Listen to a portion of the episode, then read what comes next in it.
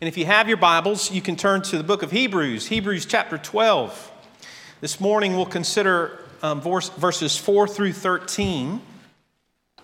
We are nearing the end of the book of Hebrews, 13 chapters in Hebrews, and we're going to be there before you know it. Um, just so you know, um, I believe that we will finish um, the first Sunday in June, if I remember correctly. So just a few more weeks. I may have just misspoken. I think it may be June 11 that is our last Sunday in, in Hebrews. Um, so we are nearing the end, would be my point. And uh, some of you, maybe you're weary of Hebrews. It's possible, it is always possible that someone could be thinking, whew, let's just get to the next subject. But I hope that you're seeing that every verse and every passage has something for you to hear and to apply. And that's going to be true this morning as, as the subject is related to these past weeks, particularly to Hebrews 11. But it gets really direct this morning and affects the way we view ourselves and our lives. So give your attention to Hebrews chapter 12, verses 4 through 13. In your struggle against sin, you have not yet resisted to the point of shedding your blood. And have you completely forgotten this word of encouragement that addresses you as a father addresses his son? It says, My son, do not make light of the Lord's discipline, and do not lose heart when he rebukes you because the Lord disciplines the one he loves, and he chastens everyone he accepts as his son. Endure hardship as discipline. God is treating you as his children. For what children are not disciplined by their father? If you are not disciplined, and everyone undergoes discipline, then you are not legitimate, not true sons and daughters at all. Moreover, we have all had human fathers who disciplined us, and we respected them for it. How much more should we submit to the Father of spirits and live? They disciplined us for a little while as they thought best. But God disciplines us for our good in order that we may share in His holiness. No discipline seems pleasant at the time, but painful. Later on, however, it produces a harvest of righteousness and peace for those who have been trained by it. Therefore, strengthen your feeble arms and weak knees Make level paths for your feet, so that the lame may not be disabled, but rather healed. Let's pray that God would help us understand His word. Lord, this morning, would you teach us, would you give us the categories to rightly interpret the events that make up our lives, especially the hard ones? The ones we're called to endure by faith, the ones that you use to grow us, to shape us, to discipline us. And we ask this and pray it for the good of this church. In Jesus' name. Amen. Okay, a few key words this morning discipline, correction, rebuke reproof, chastisement. Oh, great, Pastor Paul. Those are words to build a sermon out of. Everybody loves the sound of those words. Or for your kids, for the, for the children here this morning, um, maybe this will connect a little bit more. Being spanked, being grounded, put on restriction, or put in time out. Pastor Paul is going to talk about how those things are good for us, whether we're children or adults. Now, discipline in general, negatively received by all of us unless we've learned to understand differently. Corporal punishment, physical punishment for sure, like so many other things these days, is being canceled. It's being phased out in the name of progress or progressive thinking or progressivism, really. A few stats on spanking in families. So I found this on the website. You can find it too. In 1993, 50%, 50, 50% of American parents were willing to spank their child or their children. In 2017, that number dropped to 35% of American parents being willing to spank their child or their children. And, and I realize, caveat, um, you're going to talk about spanking, Pastor Paul. There are going to be a lot of opinions in the room, going to be a lot of experiences in the room. I know that. I understand that. Let's get to the end of the sermon before you judge me. So, the article that I just alluded to praised the fact that the spanking of children in American homes was on the way out, not being done. And the article went on to promote what it called, quote, only positive forms of affirmation of children. And so that would be a worldview. That would be an approach to the concept of family and children. Of course, the Bible has its own approach, its own understanding. And according to frequent news stories each and every week, some judges, some district attorneys within our own American judicial system, they've adopted a very similar mindset towards the practice of discipline as they are greatly reducing sentencing, punishments of crimes and of criminals for all kinds of various degrees of crime. And this week, particularly in the news, you may have noted, as I did, the announced intentional change to the historic culture of discipline within our military and our armed forces as reports emerged of an effort to recruit any and all kinds of transsexual persons in an effort to be all affirming and inclusing of, of all demographics. Now, if, if you're of a certain age, and I don't know what that age is, you're going to remember that the, the culture of discipline and strictness was very rigid, and it has served our military very well. Maybe that's an opinion. Maybe I need to be more careful. But can we at least admit there's a culture change as it affects discipline happening everywhere around us.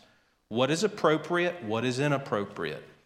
And the notion is simply this that the subject of discipline and what the Bible would say about discipline, it's, it's been long explained away as archaic, as a primitive understanding of what now modern, civilized, educated humanity can no longer practice or even tolerate. Just as has been the case with definitions of marriage, sexuality, and most recently, even definitions of male and female. So, what I'm suggesting to you is as we consider discipline this morning in different passages from the Old Testament and from the New, those are going to rub against the grain of all things present and modern in our culture. And that's okay. Hear it out, process what God's word is saying. Don't dismiss it and discard it because it doesn't agree with current articles on the internet. Amen? Amen. Okay, I have six things to comment about discipline as it relates to our passage this morning. This is a little bit of a different sermon for me. I have six points, no subpoints. Um, but this is just the simplest way I could approach the subject, so I, I thought. The first is this, and by the way, you know all of this already, but it's good to be reminded of it. Number one, discipline is hard. It's intended to be. And the passage says to endure hardship as discipline. So the hardships that are hard to live through, that is the whole context of Hebrews and particularly of chapter 11 and all those characters that we considered in previous weeks. It's hard. Discipline is hard. No child has, well, probably no child has ever gone to the parent and interrupted the parent from what they were doing and said, Mom, Dad, I, I think you should probably spank me. Now, there may be a, an unusual situation out there where a child did confess and, and do such a thing, but for the most part, none of us is seeking correction, discipline, because it's hard, because it's difficult. Proverbs chapter 3, verses 11 and 12. We already heard this. It says, My son, do not despise the Lord's discipline, and don't resent his rebuke, because the Lord disciplines those he loves. As a father, the son he delights in. Not that he despises, but the son he delights in, he will discipline that son. It is hard, and we shouldn't despise it, even though it is hard. Rick Phillips, in his commentary on Hebrews, which has been a great commentary for me in this series, he says this Divine discipline is the biblical teaching that God chastises and trains his children by means of difficulties and hardships in life. Now, let's sit on that for just a moment. You're like me, probably, in that when something hard happens, when we live through a hard season, a hard event, a hard circumstance, we can immediately think, this is coming from the devil. But what our passage is teaching us to think is, this is hard, and God can use this for my good. It may be a consequence of my own sin. It may be a consequence of someone else's sin, but somehow in God's sovereign scheme that is always for our good, whatever hardship and circumstance presents itself against you, it can be used by God for your good as a form of discipline, a shaping, growing discipline. Now, we hear that about as loving and as about as good news is dad saying, Son, go get the belt, bring it to me. No child is excited and receives that as good news. Later on, however, it's not unusual for that then middle aged man to say, My parents corrected me, and it was for my good. They loved me enough to do a hard thing to shape me by it. So, our view, our perspective of what discipline is and, and the hardships of our life, can you see those as, okay, doesn't mean I enjoy it, but ultimately this is for my good? I think I've told you this story before, but just a practical illustration I heard a, another minister share uh, when I was in campus ministry. He told, he told us this. He said, Yeah, my HVAC went out in the summertime, and we were newly married and I was newly in ministry, and all I could see is the dollar signs of how I can't afford to replace my HVAC. And so he said, I told my, my area coordinator, who was like his pastor, and, and, and he said to me, Isn't it interesting that the Lord loves you enough to let your air conditioner go out in the heat of summer so that you can see how He will somehow, some way, when He is pleased to, provide for your needs. And he was like, Golly, I did not want to hear that. I just wanted to complain and have somebody resonate with me. Boy, that's just horrible. I'm so sorry. But he said he made me think rightly about the hardship that I was living through and suffering. Have you been there before? with a circumstance, a car that broke down, tires that had to be replaced, flooding in the home, a bathroom disaster perhaps. And you're like, oh, why me? Because God's going to grow you, shape you, do something in you through this. What may have been intended for your harm, God is sovereignly able to use for your good, right? It's hard to hear, but it's the truth, and therefore it's, it's good to hear. So, discipline is hard, hardship is hard. But if you're a Christian, if your faith is in Jesus, then it is being used for your good. Amen? Amen. Number two, nothing new here. Discipline hurts. It hurts. It tends to hurt. It's not easy to live through. Proverbs 13 24. And this is an example of one of those passages that the world is, would say is archaic and outdated and didn't understand humanity. But it says this Whoever spares the rod hates their children, but the one who loves their children is careful to discipline them. And even right now, I can feel all the, feel all the children in the congregation saying, Stop, stop, stop, stop it, don't go there. Don't, Pastor Paul, don't do it but I've got to. So, in my family, um, we didn't have switches. My parents used belts. And, and I do remember I had to go and get it myself and deliver the object of pain so that it could be prescribed to me. Um, I, I, you know, I've been thinking about discipline all week and my memories of it, and I was even asking my kids their memories of it.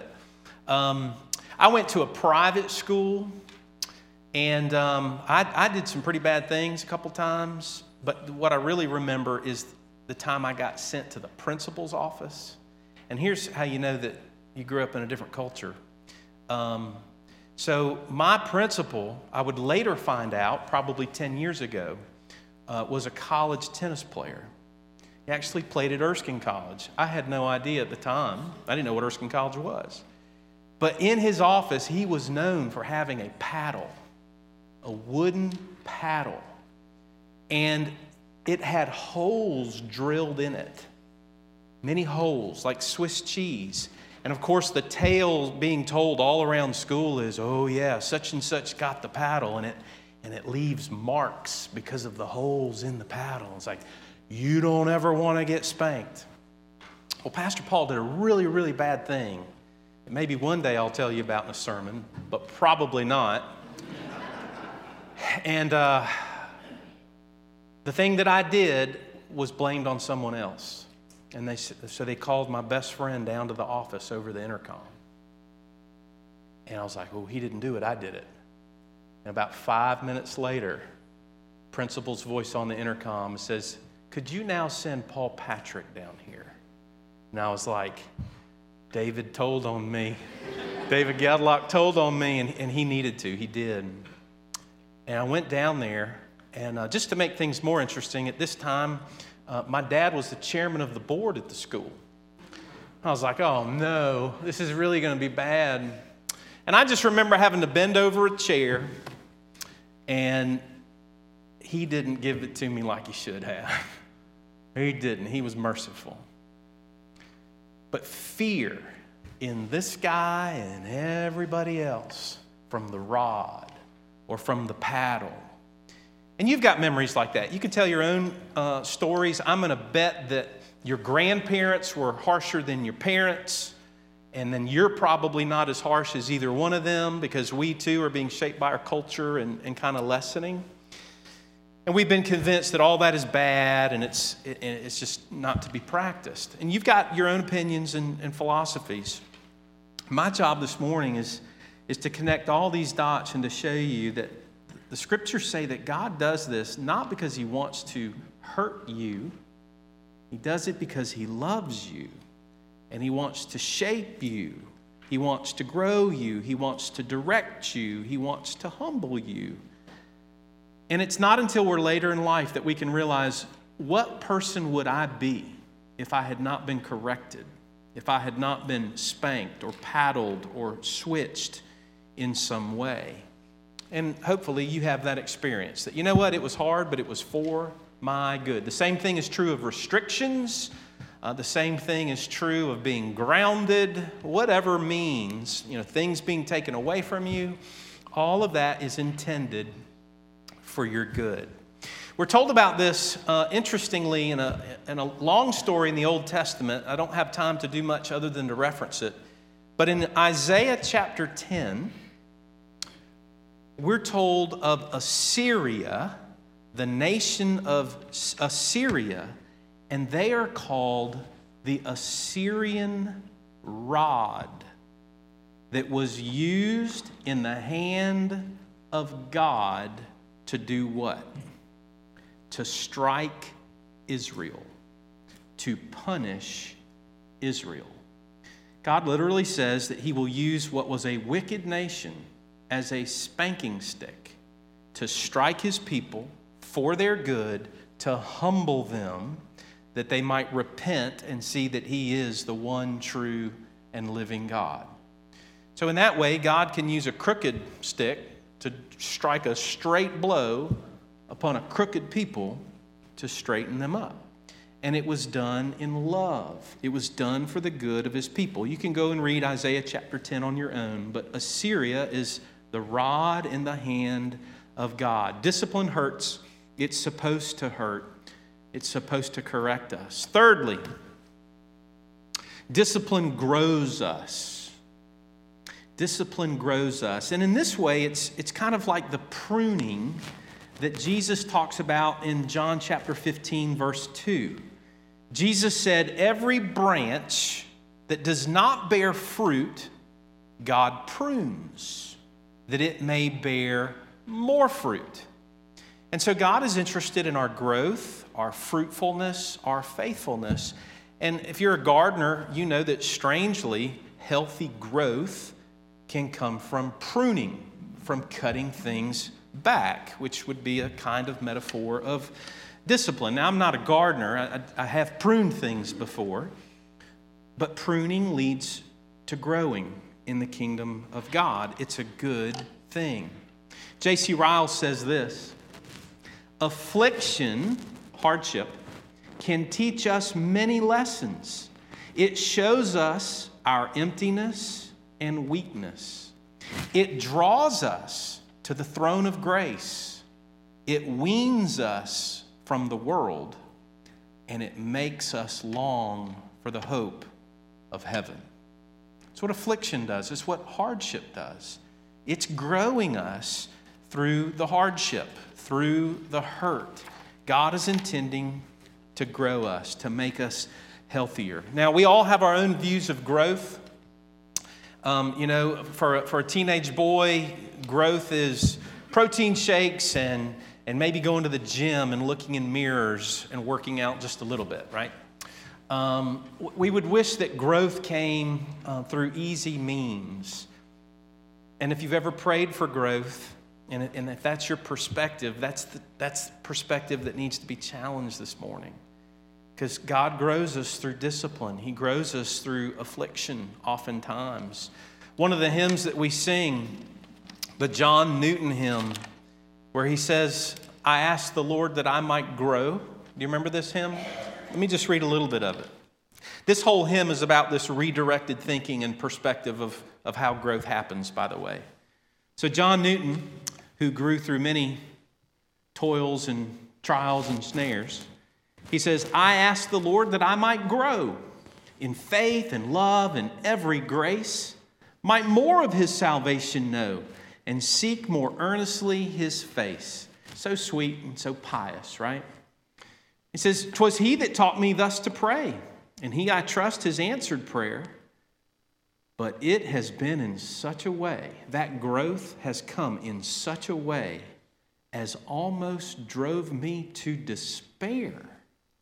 I had hoped that in some favored hour, at once, he'd answer my request and by his love's constraining power, subdue my sins and give me rest. But instead of this, he made me feel the hidden evils of my heart And he let the angry powers of hell assault my soul in every part. Yea, more, with his own hand, he seemed intent to aggravate my woe. He crossed all the fair designs I schemed. He cast out my feelings. He laid me low. Lord, why is this? I trembling cried. Will thou pursue thy worm to death? Tis in this way, the Lord replied, I answer prayer for grace and for faith. And then the Lord is quoted as saying, These inward trials I employ, I use them from self and pride to set you free, to break your schemes of earthly joy, that thou may seek thy all in me. This is what the hymn is all about. That God grows us not instantly, not easily, but in a sinful world through the miseries of this life. And so, if you're in the miseries of life, if you're in the midst of loneliness, of loss, of hurt, of disease, God uses those for your good. And we might wish that it would happen otherwise, but that tends to be how we grow in the Christian life. And we're reminded of it. The author of Hebrews is reminding these people who are being persecuted to the point that some of them are saying, Well, I'm done with this Christian life. It's too costly, it's too difficult. And to them, he says, These are the trials that will make or break your Christian life. Don't run from them, embrace them as being discipline from a loving heavenly Father. And just as all those persons in Hebrews chapter 11, some of which were sawn into, shed their blood. The Hebrews of this, the recipients of this letter, they had not yet had to shed their blood. And so he's encouraging them, he's challenging them embrace your trials, your hardship, your suffering. God is growing you as believers who trust in him. Fourthly, discipline shapes us. Discipline corrects us. You know this from your own experience. I'll illustrate it differently. So I, I have vivid memories um, growing up of my father and my mother constantly correcting my grammar, my speech, getting my pronouns wrong. And I got to tell you, it still happens. Now, my dad is deceased, but up until the week he died, he could correct my grammar. I, I would, I speak professionally. Be a nervous wreck talking around my dad of saying something wrong, right? Have you been around people like that who correct your grammar? And my mom will, will still do it. And I'll listen to a sermon and be like, Callie, I said that wrong. Well, it's hard to speak publicly, right? Um, I, I just, I don't like correcting people's grammar. I do remember, though, in campus ministry, when I turned about 40 years old, I started correcting my students' grammar. I felt like at age 40, okay, you can do it. Prior to that, you're obnoxious.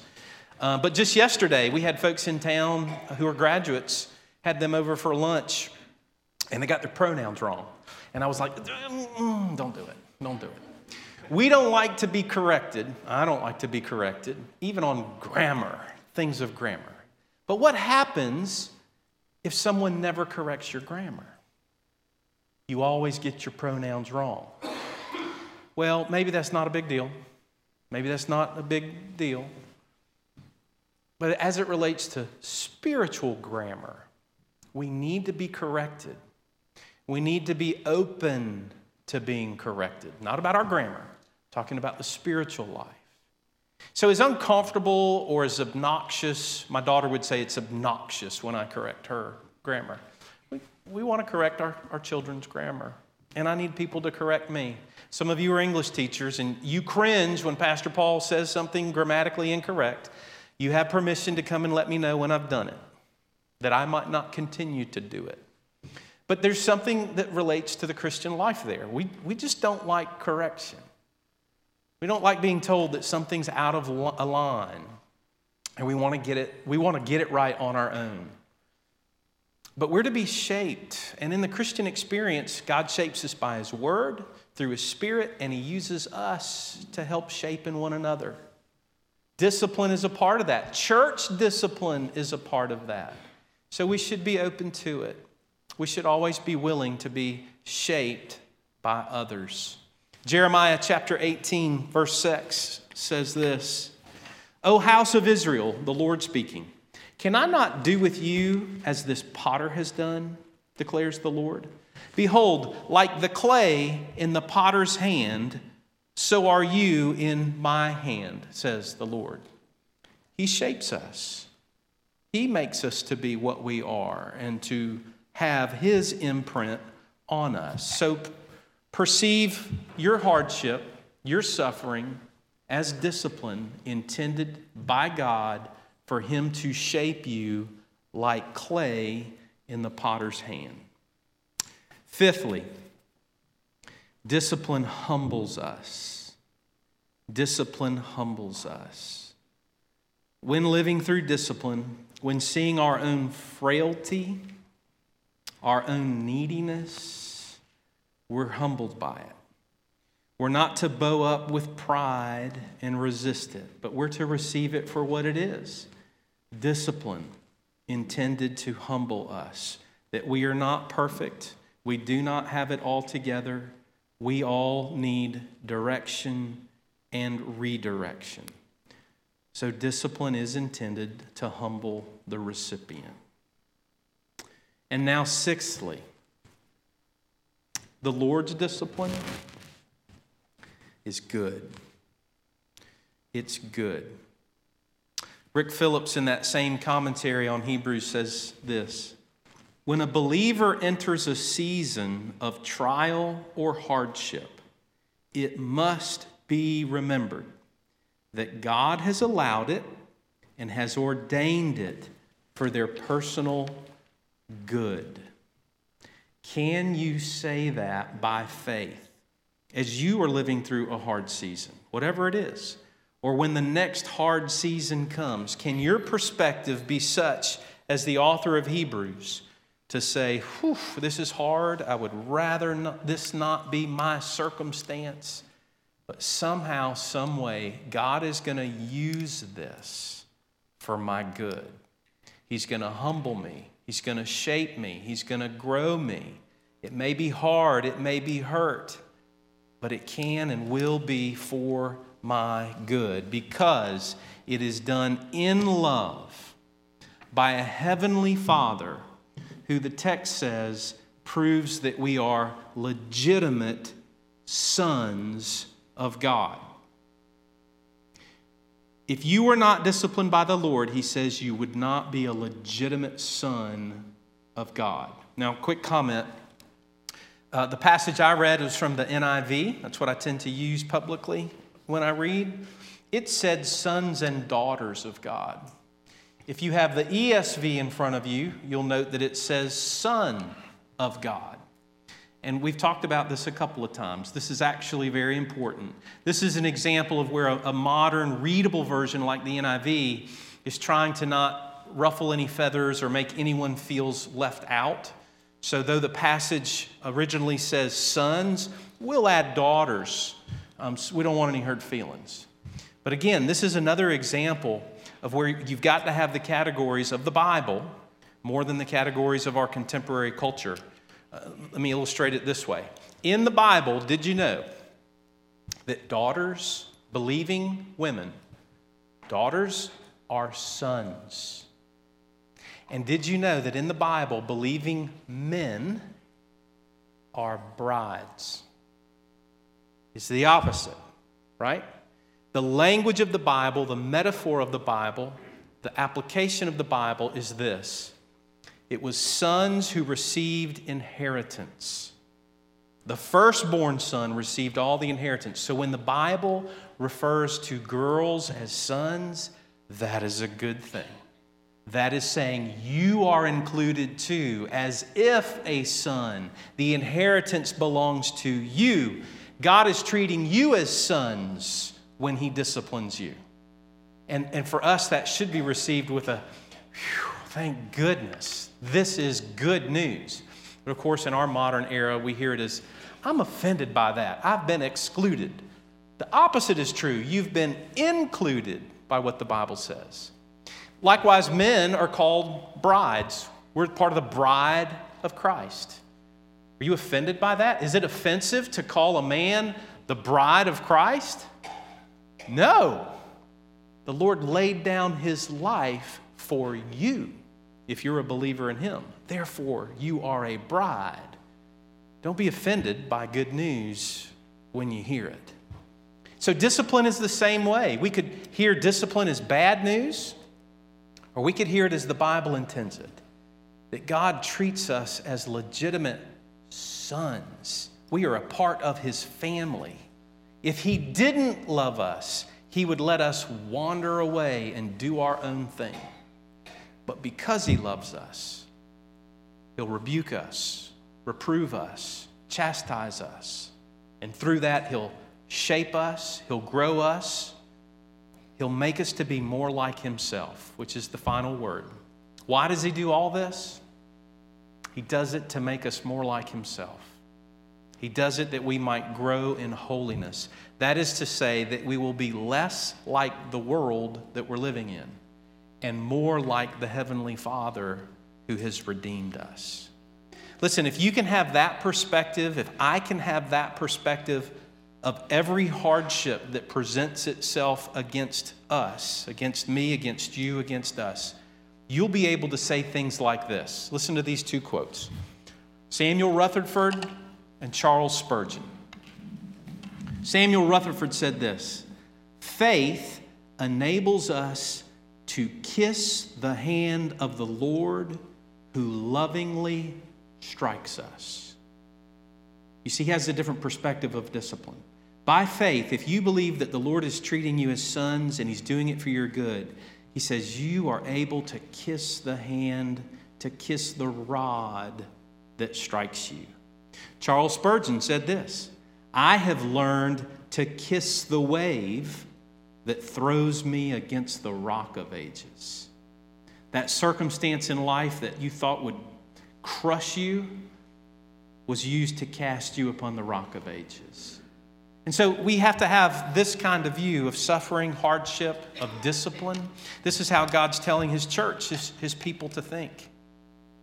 The devil may intend your hardships to harden your heart, but God intends them to make you more holy as you learn to trust in Him.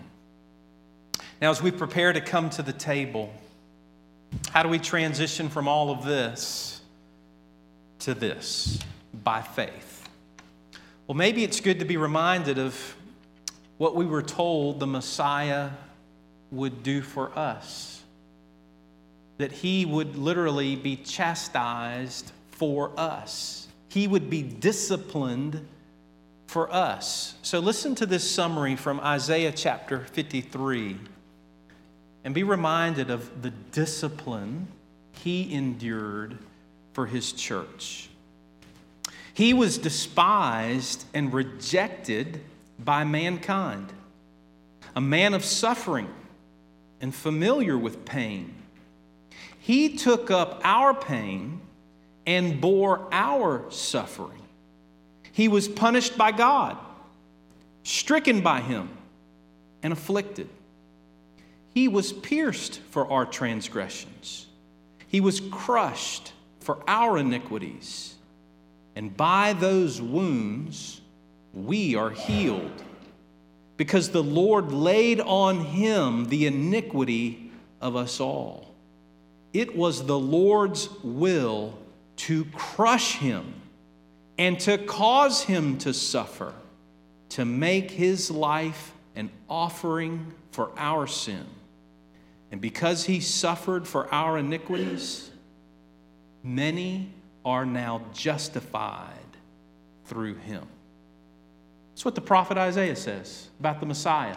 He was disciplined, he was chastised, he was afflicted, he was stricken and smitten by God for his church.